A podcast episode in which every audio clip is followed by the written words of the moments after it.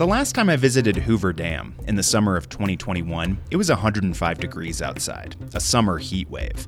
Standing on top of the dam, it felt like someone was holding a hair dryer a few inches from my face. All right, I think we're working. I hope it's not the heat um, that's affecting it.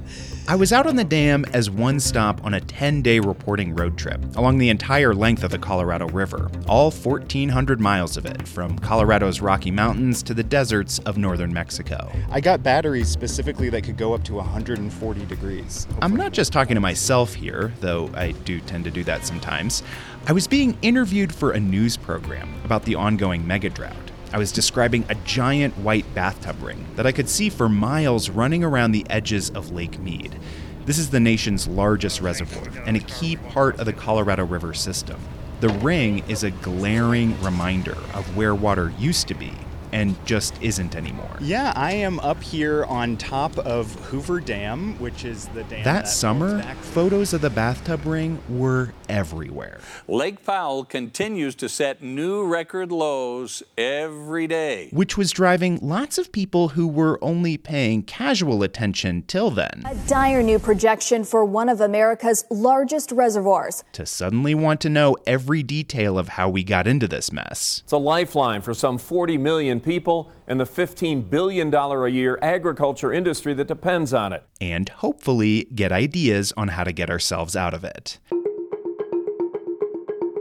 I'm Luke Runyon. I've been covering water issues along the Colorado River for the last five years. I've heard the conversation change from, we should probably be worried about this, to right now when it sounds more like, this is a crisis. One wet winter, like the one we just went through, isn't enough to fix it.